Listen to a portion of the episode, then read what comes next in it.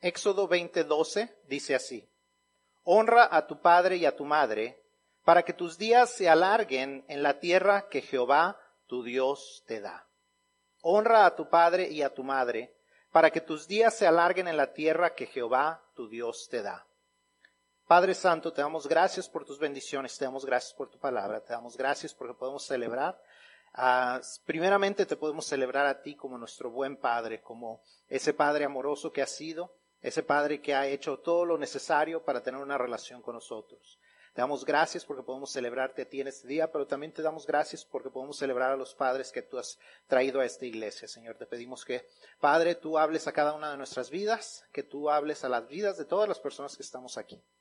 Tú tienes algo para cada uno de nosotros para escuchar, así es que ayúdanos a que nuestra mente y nuestro corazón estén abiertos para recibir tu enseñanza. Te damos gracias por tu amor y tu misericordia y te pedimos que tú, Señor, eh, tu Espíritu Santo se manifieste aquí, Señor, y esté hablando a las vidas de cada uno de nosotros, a nuestros corazones, y que transforme nuestras vidas, Señor.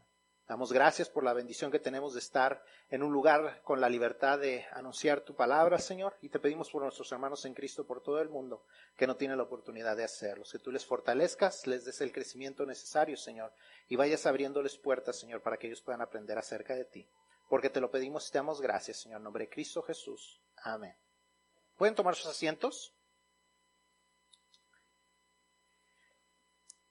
El Día del Padre como tal no está contemplado como un día eh, solemne o una fecha solemne, una fiesta dentro de las fiestas judías o dentro de las fiestas bíblicas, pero sí está contemplado como algo que debemos celebrar. Al igual que el Día de la Madre es algo que debemos de hacer, como leíamos en Éxodo 20, 12, hay un mandamiento a hacerlo. En Efesios 6, 1 al 3, Pablo les recuerda a los hijos que este es el primer mandamiento que Dios nos da con promesa, cuando vemos los mandamientos, los diez mandamientos en Éxodo 20. Efesios 6, 1 al 3 dice, hijos, obedecen en el Señor a vuestros padres, porque esto es justo. Honra a tu padre y a tu madre, que es el primer mandamiento con promesa, para que te vaya bien y, sea de y seas de larga vida sobre la tierra. No solo nos llama a obedecer a Dios este mandamiento, sino que también nos da una promesa de bendición y larga vida. Y aunque entiendo que para muchos en ocasiones es difícil honrar a la persona que no ha sido lo que debería haber sido, la Biblia no nos pone cláusulas que nos excluyan de hacerlo. La Biblia no dice, honra a tu padre y a tu madre si es digno de que lo honres. No dice, honra a tu padre y a tu madre si hizo lo que era correcto. La Biblia simplemente dice, honra a tu padre y a tu madre. Alguien dijo en una ocasión, si no tienes nada bueno que decir, mejor no digas nada. Y en ocasiones lo más honroso que algunas personas pueden hacer es no hablar de un padre, no hablar mal de él, aunque él lo merezca. Es importante que, veamos eso, que parte de nuestra honra a nuestros padres en ocasiones es simplemente no hablar mal de ellos. Tal vez no haya mucho bueno que decir, pero simplemente no hablar mal de ellos es parte de honrarlos y de obedecer a nuestro Dios. Tristemente, vemos a nuestro alrededor un problema con los hombres. Hay un gran problema con los varones. Tenemos un gran problema con los hombres, con los padres, cuando uno de cada tres niños en los Estados Unidos está creciendo sin su padre en casa. Tenemos un gran problema con los padres cuando el gobierno federal tiene que gastar 100 mil millones de dólares anualmente para ayudar a los hogares sin padre. 100 mil millones de dólares. 100 billion dollars are spent in households where the father is missing. We have a, a, father, a father problem. We have a father problem when one out of every three children in the United States is growing without a father. Tenemos un problema con los padres ausentes que provoca este tipo de cosas. Diez veces más probabilidades de abuso de drogas en hijos sin sus padres. 71% de los adolescentes que abusan de drogas vienen de un hogar sin padres. Más jóvenes salen de la escuela sin graduarse si no hay un padre presente y es cinco veces más probable que los hogares sin un padre estén en lo que se considera bajo la línea de pobreza financiera que los hogares donde está el padre y la madre. Hay un gran problema cuando los padres están ausentes. No es para deprimirles, sino para que veamos lo que sucede cuando el padre está ausente. Aunque entiendo que muchas de las madres que están aquí han tenido que ser eh, madres solteras y han hecho su mayor esfuerzo y han hecho un muy, muy buen trabajo, han hecho con la excelencia, no se puede reemplazar la presencia de un padre. Y desafortunadamente también hay hogares donde el padre está ahí, pero el padre más bien parece otro de los hijos. La inmadurez del padre es como criar a otro hijo para la mamá. Y eso es un gran problema con los padres. Eso necesita cambiar en nuestra sociedad. Y ese cambio, ¿saben dónde tiene que comenzar? En la iglesia. We have to make that change. We have to bring about a change. Because society is not going to change on its own. Society is only going to change if we decide that it's going to be different. If we as a church decide that we're going to do something about it. Society is not going to change on its own. Society by nature does not flow towards order. It flows towards chaos. By nature, society flows towards chaos. Unless someone does something against it, society will flow towards chaos. Unless we do something about it to keep order. A menos que nosotros como iglesia, nosotros como cristianos hagamos algo, hagamos algo diferente, la sociedad por naturaleza tiende a ir hacia el caos. Por naturaleza la sociedad no se va hacia el orden, se va hacia el caos. Sé que no todos han tenido la bendición de tener un buen padre. Gracias a Dios yo tuve la gran bendición de tener un buen padre. Mi papá, cuando mi, cuando mi abuelito murió, mi papá era un niño. Así es que mi papá no tuvo un gran ejemplo, no porque mi abuelo no fuera bueno, sino porque no estuvo ahí. Pero mi padre creció, mi padre decidió que la vida iba a ser diferente. Él siempre fue un hombre responsable, eventualmente vino a conocer a Cristo y, la vida de él fue diferente. Él no fue parte de las estadísticas. Él fue una persona que decidió ser diferente. Y yo le doy gracias a Dios por mi papá. Pero sé que no todos han tenido esa bendición. No todos han tenido el, la bendición de tener un buen ejemplo como padres. Pero la realidad es esta. Nuestro Padre es el segundo mejor ejemplo de cómo ser hombres. Nuestro Padre es el segundo mejor ejemplo para enseñarnos a cómo ser hombres. El mejor ejemplo que tenemos para aprender a cómo ser hombres es Dios. Y Dios, tener a Dios no nos da una excusa, nos quita todas las excusas para no ser los hombres que debemos de ser. Our fathers are great examples. They can be great examples, but they're second only to God. You see, none of us has an excuse if we understand that God is our greatest example. He's our greatest model of what we ought to be as men. Not only as fathers, but truly as men. If we can start to make changes as we are growing up from boys to men, then we can start making changes from going from men to fathers. You see, it's a lot harder to go from boys to fathers than to go from going from men, I mean, from boys to men to fathers. We have to learn how to be men. And that's what we gotta learn from God's Word. Si queremos ser exitosos, lo mejor sería que como de niños nos convirtiéramos no solamente en padres, sino de niños nos convirtiéramos primero en hombres y luego en padres. Desafortunadamente muchos de nosotros no ha sido así. Nos hemos convertido en padres antes de convertirnos en hombres. Hemos sido niños y de ahí que nos vamos a ser papás. Pero eso no es lo que Dios desea. Y entonces por eso este mensaje no solamente es para los padres, sí es para los padres, para que aprendamos las cosas que Dios desea que cambiemos, pero este mensaje también es para los jóvenes, para aquellos que están aquí y necesitan ir aprendiendo a cómo ser hombres que se están preparando para ser los padres que Dios desea usar. Que sean los padres y los hombres que son conforme a la voluntad de Dios. You see, when you are sitting here, I want you to understand that God wants you to become the man, the right kind of man before you become the right kind of father. So even if you're not a father this morning, I hope you understand what we're going to be talking about this morning because it's going to be what's going to prepare you to be the kind of man that lives according to God's will, and to be the kind of father that lives according to God's will. For you girls, it's also hopefully something that you understand that it's something that's going to give you a guideline of what you ought to see for the men or the boys that you're going to be dating. Hopefully you understand that you're going to be dating a, a man versus a boy. Hopefully you understand and you seek going out with a man and not a boy. And hopefully you understand what the difference is. And hopefully you're going to see that with the characteristics that we're going to be studying this morning. Para ustedes mujeres, también el mensaje es para ustedes. Es para que ustedes animen a sus esposos a hacer este tipo de cosas. Ahora, eh, espero que ustedes entiendan que esto no se convierte en el Día Nacional de los codazos a sus maridos. ¿okay? Porque en muchas ocasiones eso es lo que sucede. ¿Okay? Es el Día del Padre, no se olviden de eso. No es el Día Nacional de los codazos. Porque a veces es...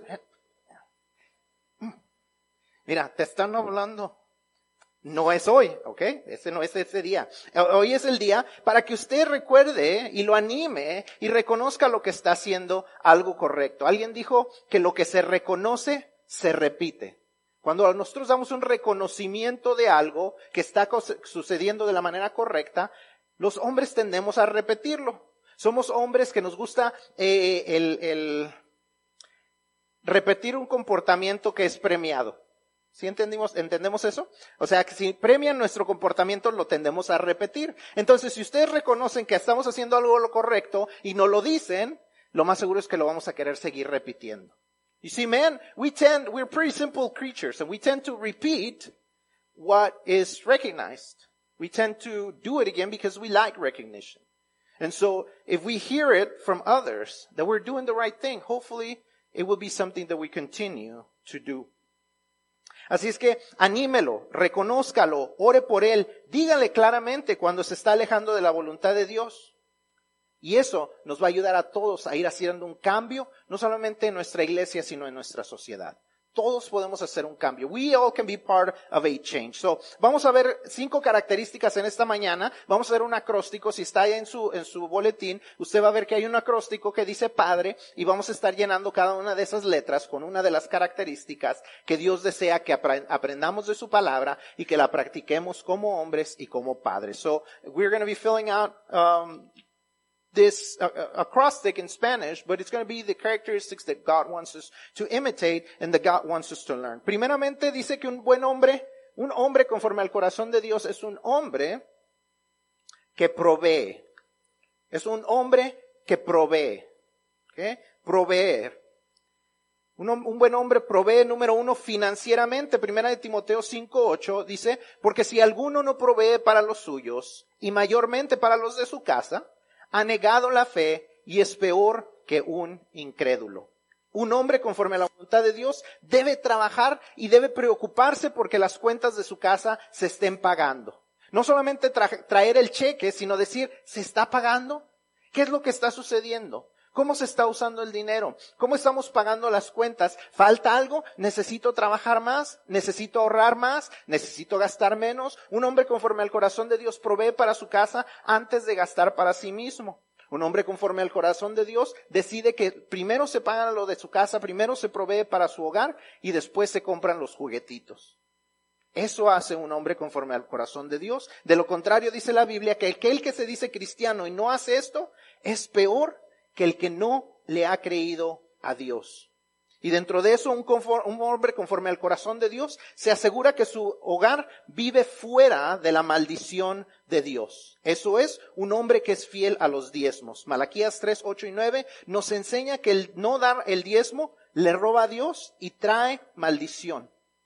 Eso enseña la Biblia. No es lo que digo yo, es lo que dice la palabra de Dios. Si como hombre no está viviendo la experiencia del diezmo, está viviendo bajo maldición y está poniendo en peligro su futuro y el futuro de su familia. You see, a man is to provide is to financially provide, is to make sure that everything is provided for their household, is to make sure that he's given the tithe so they make sure their household is blessed instead of cursed. Is, is a man that doesn't buy toys before he makes sure that all the, uh, everything is paid. Is a man that ensures that the, the financial future of his household is, is ensured. Pero no solamente eso, sino también espiritualmente. Deuteronomio 6, 4 al 7 dice, y estas palabras que yo te mando hoy, estarán sobre tu corazón.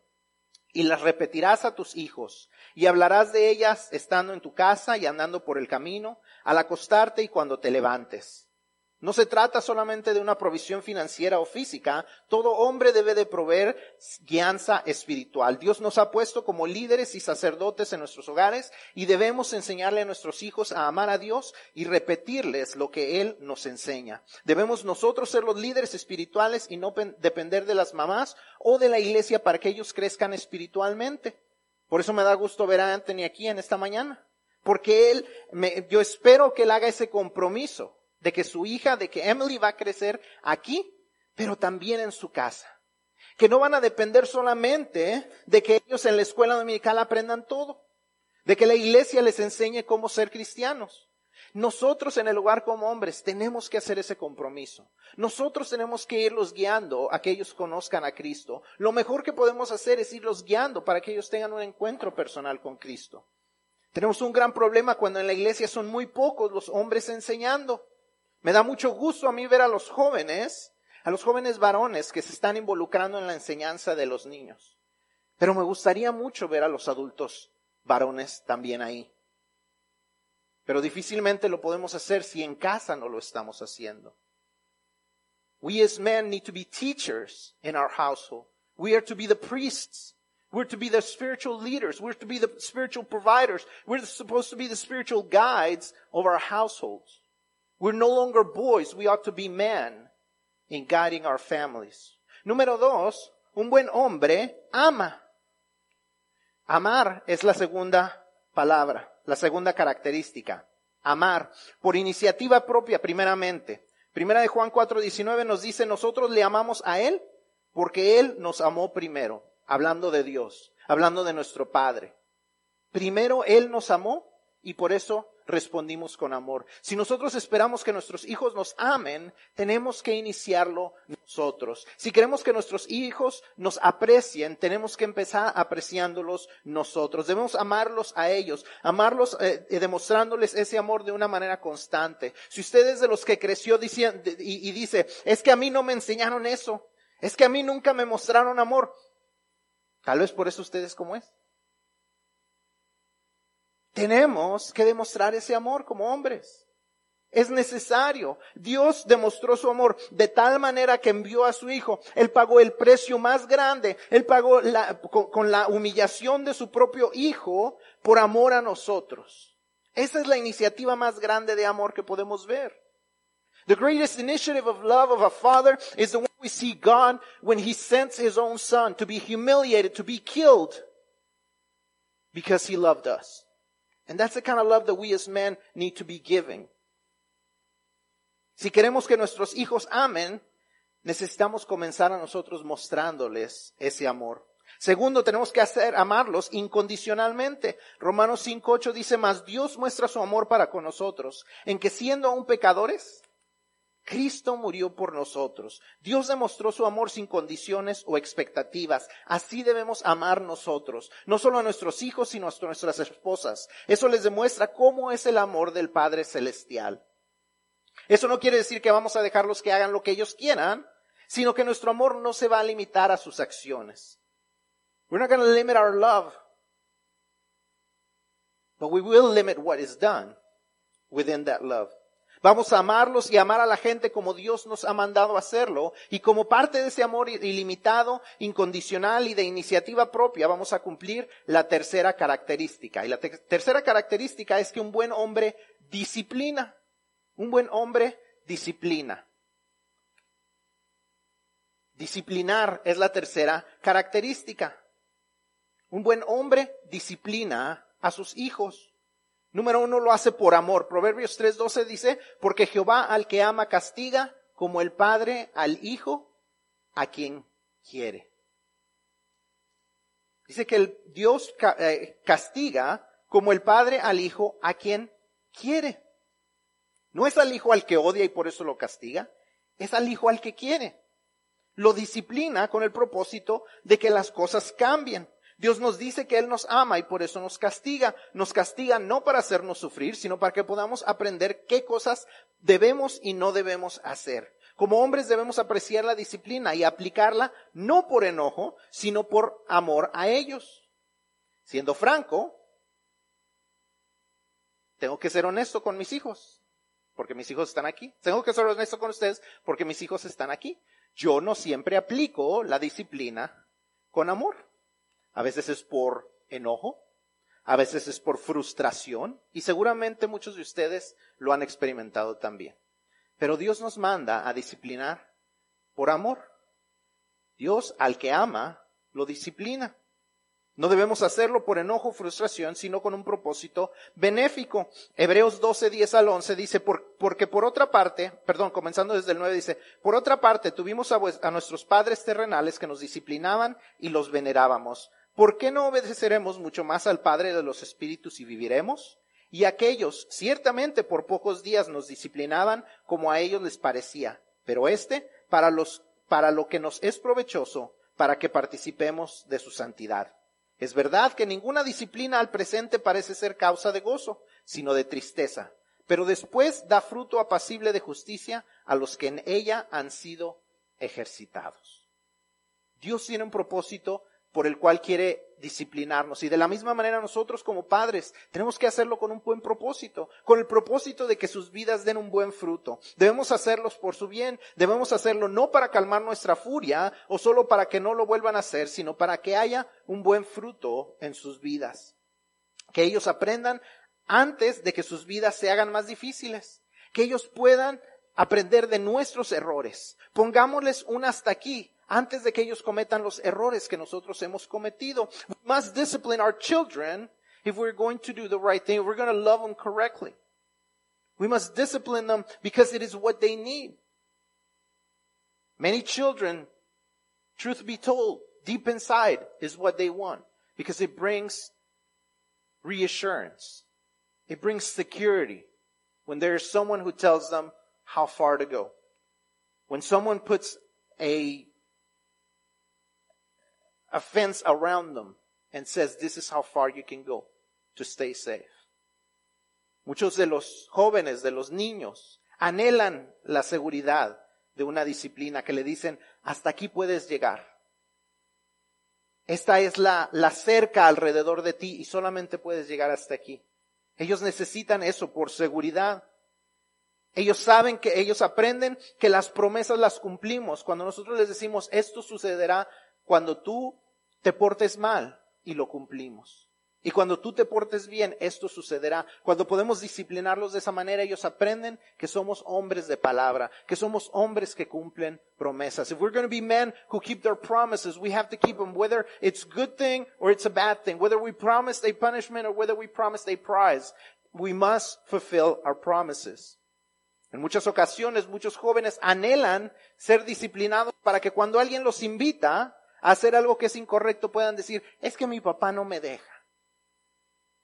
Es que mi mamá no me deja. Muchos jóvenes han aprendido eso, a echarle la culpa a sus padres, para no quedar mal con sus amigos, pero saben que sus, amigos les dirán, ah, sí, pues a ti sí te disciplina. Pero si nunca los hemos disciplinado, ¿cómo pueden ellos decir esto? ¿Cómo pueden ellos decir, es que mis papás me traen seguridad? Es que mis papás me traen corto, es que mis papás no dejan que me meta en ese tipo de problemas. Tenemos nosotros que disciplinarlos. Número cuatro, resguardar. Un buen hombre resguarda. Un buen hombre resguarda. Good man guards. A good man guards their family.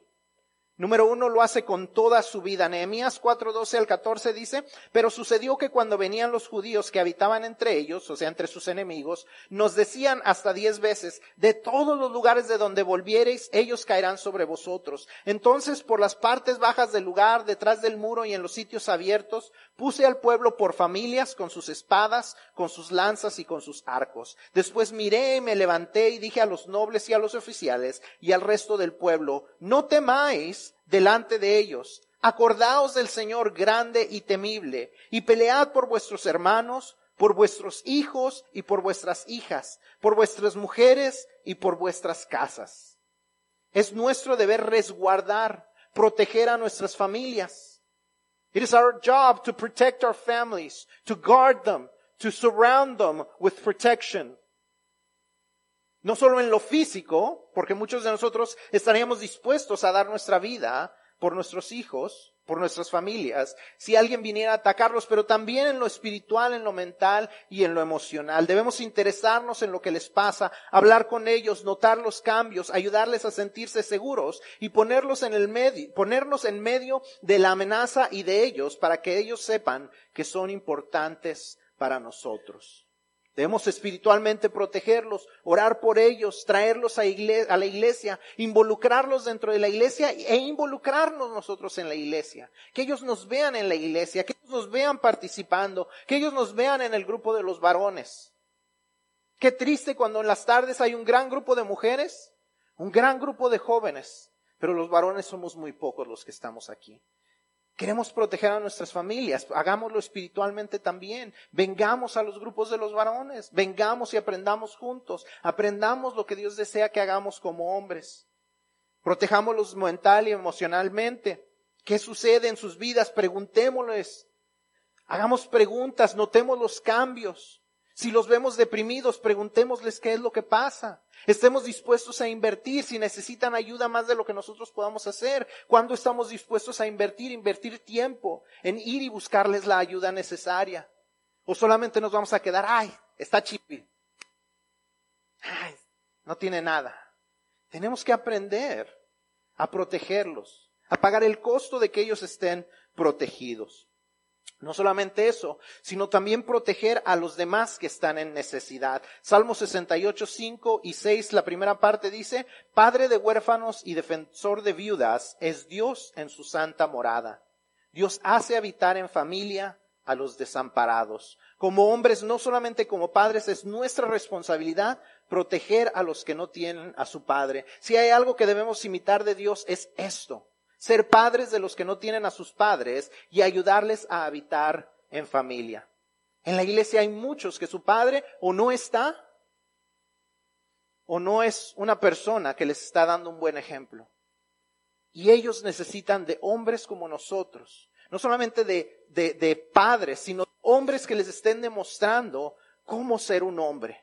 ¿Qué es lo que hace un hombre? Cómo se comporta un hombre, cómo trata un hombre a una mujer. Ellos necesitan, tanto nuestras señoritas como nuestros varones, necesitan que nosotros seamos el ejemplo. Santiago 1.27 nos enseña que parte de la religión pura y sin mancha es visitar a los huérfanos, visitar a aquellos que no tienen a sus padres. It is our job to be the man that those who have no fathers need.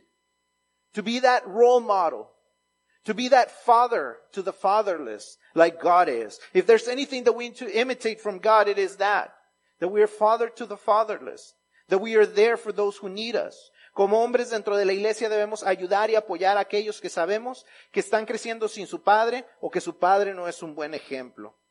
Debemos acercarnos y ser los hombres que les pregunta cómo les van, que nos interesamos por ellos, que podemos participar en sus vidas, que vamos a sus juegos y a sus presentaciones, que les protegemos al orar por ellos. Este es el trabajo de todos los hombres que estamos aquí en la iglesia. Si ustedes ven a los jovencitos, ustedes pueden ver a los niños cómo llegan y los abrazan, porque ellos ven que ellos son los modelos a seguir. Ellos son los modelos que ellos van a estar siguiendo. Los jóvenes que están sirviendo dentro de la enseñanza les están enseñando a cómo ser hombres. Nosotros los varones mayores deberíamos estar haciendo eso también. Deberíamos estar acercándonos. Me da mucho gusto cuando los jovencitos se les acercan los niños y los abrazan y juegan con ellos. Y los jovencitos los abrazan y les dejan saber que son importantes. Nosotros tenemos que hacerlo como hombres también. Ellos son el mejor ejemplo de lo que un hombre cristiano debe ser. Y eso debemos hacerlo nosotros también como hombres. Por último, un buen hombre enseña. Un buen hombre enseña. Un hombre una característica bíblica que debemos imitar es enseñar. Número uno, debemos enseñar las maravillas de Dios. Salmo 78, 1, 4 dice, escucha pueblo mío mi ley, inclinad vuestro oído a las palabras de mi boca. Abriré mi boca en proverbios, hablaré cosas escondidas desde tiempos antiguos, los cuales hemos oído, las cuales hemos oído y entendido, que nuestros padres nos las contaron, no las encubriremos a sus hijos, a sus hijos, contando a la generación venidera las alabanzas de Jehová y su potencia y las maravillas que hizo. Es nuestro trabajo enseñarles las maravillas de Dios. Como hombres debemos de dar testimonio de lo que Dios ha hecho. Debemos contarles cómo Dios nos sacó de problemas, cómo Dios nos ha cambiado, cómo Dios hizo milagros cuando estábamos enfermos o cuando ellos estaban enfermos. Debemos mostrarle el agradecimiento que le tenemos a Dios por lo que Él ha hecho. No debemos encubrirles que Dios puede hacer grandes cosas en sus vidas porque lo ha hecho en las de nosotros.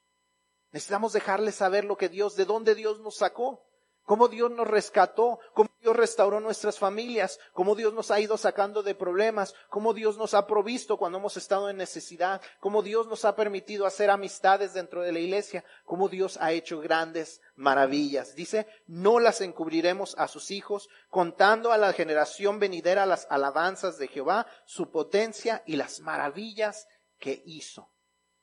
Ese es nuestro trabajo como hombres. Tenemos no solo la responsabilidad, sino también el privilegio de ser los testigos fieles de los milagros que Dios ha hecho en nuestras vidas.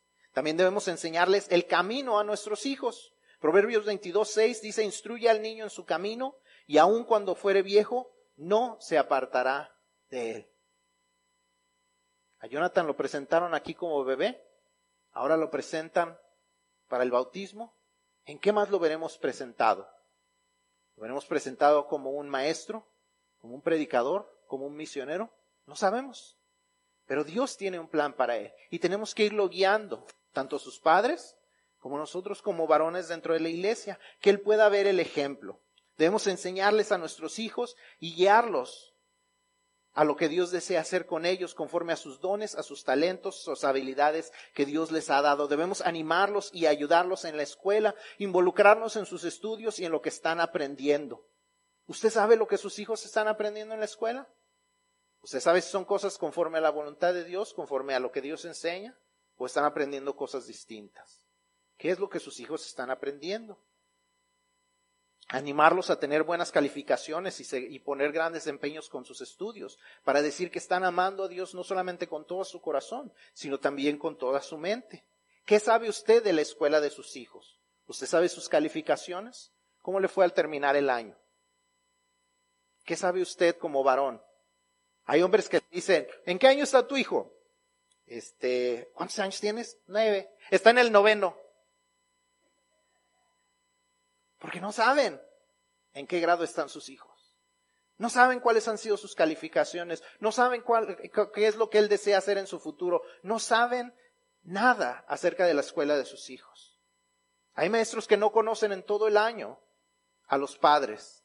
En ocasiones conocen a las mamás, pero no conocen al papá. Nosotros como hombres tenemos que enseñarlos, instruirlos en el camino, y los guiando hacia lo que Dios quiere hacer con, con las maneras en que Dios los ha dotado. No serán todos predicadores, pero tal vez algunos sean maestros. Tal vez algunos sean empleados que ganan bien para proveer para otros misioneros. No sabemos, pero nosotros como padres tenemos que enseñarlos, irlos guiando en su camino, instruirlos en su camino, y aun cuando fueren viejos, no se apartarán de él. Y número tres, tenemos que enseñarles con nuestro ejemplo. Primera de Reyes 15, 25 y 26 es una de las muchas eh, tristes historias de los reyes de Israel. Dice, Nadab, hijo de Jeroboam, comenzó a reinar sobre Israel en el segundo año de Asa, rey de Judá, y reinó sobre Israel dos años. Y aquí está la parte triste. E hizo lo malo ante los ojos de Jehová, andando en el camino de su padre, y en los pecados con que hizo pecar a Israel, andando en el camino de su padre. Y si usted lee el libro de Reyes y el libro de Crónicas, verá esto de manera constante. Anduvo en los caminos de su padre y anduvo en los malos caminos y pecó igual que su padre. para bien o para mal, nuestros hijos siguen nuestros caminos. Para bien o para mal, los niños, los jóvenes, las jovencitas que están aquí, que no tienen a su papá en la iglesia, siguen nuestros caminos. Ellos seguirán nuestro ejemplo más de lo que seguirán nuestro consejo. Ellos van a andar en nuestros caminos. Ellos van a caminar por la senda que le marquemos. Si usted tiene perros, lo más seguro es que usted podrá ver por dónde ha caminado su perro. Porque los perros tienden a caminar por el mismo lugar. Los perros tienden a hacer un caminito y el perro tiende a seguir el mismo caminito. Nosotros no somos perros, pero igual vamos dejando un caminito. Y nuestros hijos y nuestros jóvenes y nuestros niños de la iglesia seguirán ese camino. ¿Hacia dónde los estamos llevando? ¿Estamos llevando a la fidelidad ante Dios? ¿O a que Dios a veces es importante y a veces no? ¿Lo estamos llevando a servir a Dios? ¿O a que eso es para las mujeres? ¿Lo estamos guiando hacia crecer espiritualmente? que la Biblia solamente la leemos los domingos. ¿Hacia dónde los estamos guiando? ¿En qué camino los estamos llevando? Ellos seguirán el camino que nosotros les, les marquemos. Si queremos cambiar el rumbo de ellos, necesitamos cambiar nuestro rumbo. You see, we're, we're marking the pace. We're marking the pathway as men. You, as, as young men, may not be fathers yet, but you are marking the pathway for those who are behind you. Those of you who are in high school, you're marking the pathway for those who are in middle school. If you're in middle school, you're the ones marking the pathway for those in elementary school. Is that where you want them to go? Do you want them to go where you're going? Do you want them to follow you? Whether you like it or not, they're going to follow you. So are you going to guide them to the right place? You might not think that the men ahead of you are going the right way, then you gotta move a different direction. You gotta set your own path. You gotta do things different. If you don't agree with what the adults are doing, then make a decision to do something different. Otherwise you're gonna end up the same. El pasado, la verdad es que no se puede cambiar. El pasado no se puede cambiar, pero el futuro sí. El pasado no se puede cambiar. No podemos cambiar los errores que ya cometimos. No podemos cambiar los errores que nuestros padres cometieron. No podemos cambiar lo que alguien nos hizo en el pasado. No podemos cambiar el hecho de que nuestros padres no estuvieron presentes. Pero el futuro lo podemos cambiar. Cada uno de nosotros tenemos la oportunidad de cambiar el futuro de un padre nuestro futuro o podemos cambiar el futuro de otro padre. Podemos cambiar a un padre a futuro. Podemos cambiar a nuestros jóvenes. Podemos cambiar a nuestros niños. Podemos ir enseñándoles un camino distinto. Proveamos, amemos, disciplinemos, resguardemos y enseñemos. Seamos los hombres que Dios desea que seamos. Tomemos el lugar que Dios nos ha dado. Apreciemos el privilegio que Dios nos ha entregado. Hagamos la diferencia. Cambiemos el futuro nuestro, el de nuestros hijos, el de nuestros niños y de los jóvenes de nuestra iglesia. Tal vez no podamos cambiar a toda la sociedad, pero podemos hacer un cambio en una vida. We all can change one life. We can change our own. We can all change someone else's life, someone who's following us. We may not change all of society, but we can make one change. We can make two changes. And if that person changes someone else, then we can make a greater impact. Si cada uno de nosotros impactáramos simplemente a los jóvenes y a los niños de nuestra iglesia, fácilmente 40 vidas serían impactadas. Y si esos 40 impactaran a otros 40, serían 80 vidas y así sucesivamente podrían cambiar. Pero todo comienza con que nosotros decidamos hacer una diferencia. Hoy es el día que nosotros tenemos que decidir cambiar. Hoy es el día en que tú puedes decidir cambiar.